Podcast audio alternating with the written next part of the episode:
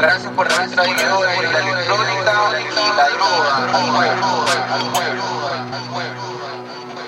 Mucha electrónica y mucha droga también, también, también, Están todos drogadictos, todos nuestros amigos drogadictos en San Mateo. Todos el mismo origen con esos gorros que le dicen que le gorra, papi, que lo gorra, grande, la gorra. Y segundamente,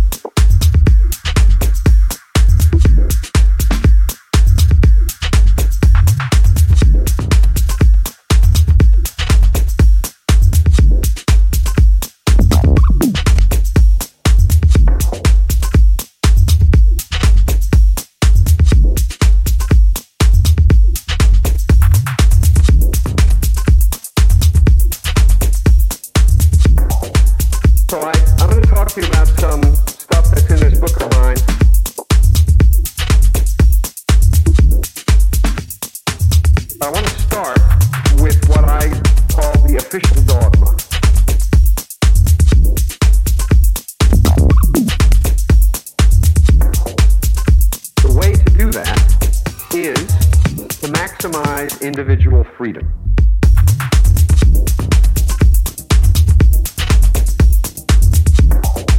Not such a